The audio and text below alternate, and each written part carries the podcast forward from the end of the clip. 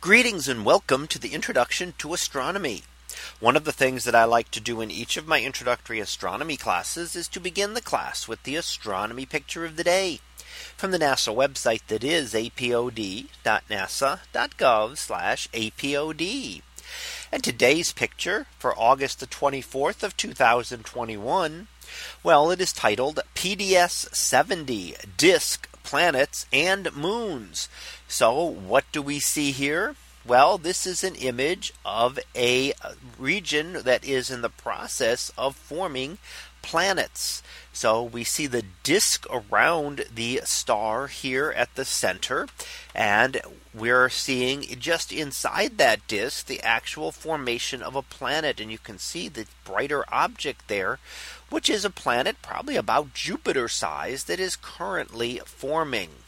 And as we look further out within the disk itself, probably other planets are in the process of forming as well as the planetary formation process takes a while. It is not something that goes super fast.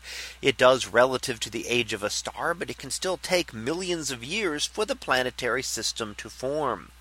However, what is very interesting here is not just that we're seeing a planet that is in the process of formation, but the disk around the planet itself. So we see here the star at the center, a big planetary formation disk, a single planet that is formed and around that planet the bright object in the in here we see another uh, disk of material very faint where we believe actually moons are forming so more moons forming around this. So the process continues down to smaller and smaller scales. The star forms with a disk disk of material around it that begins to form planets. And then the planet forms a disk of material around it that then begins to form moons. So it may be similar to what has happened to Jupiter within our own solar system. Jupiter formed and around it a set of large moons. And in fact, four moons around Jupiter, the four large satellites of Galileo that we have seen. So it is quite possible that they formed billions of years ago through a process rather similar to this. And now using the ALMA millimeter array to be able to study and look at this in great detail to look at it extremely high resolution to be able to see the beginnings of not only planetary formation, but formation of moons as well.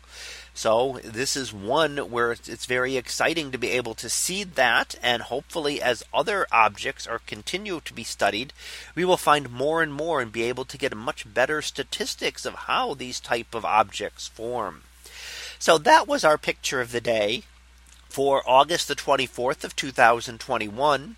It was titled PDS 70 Disk Planets and Moons. We'll be back again tomorrow for the next picture previewed to be Earth, Jupiter, or Uranus. So we'll see what that is about tomorrow. And until then, have a great day, everyone, and I will see you in class.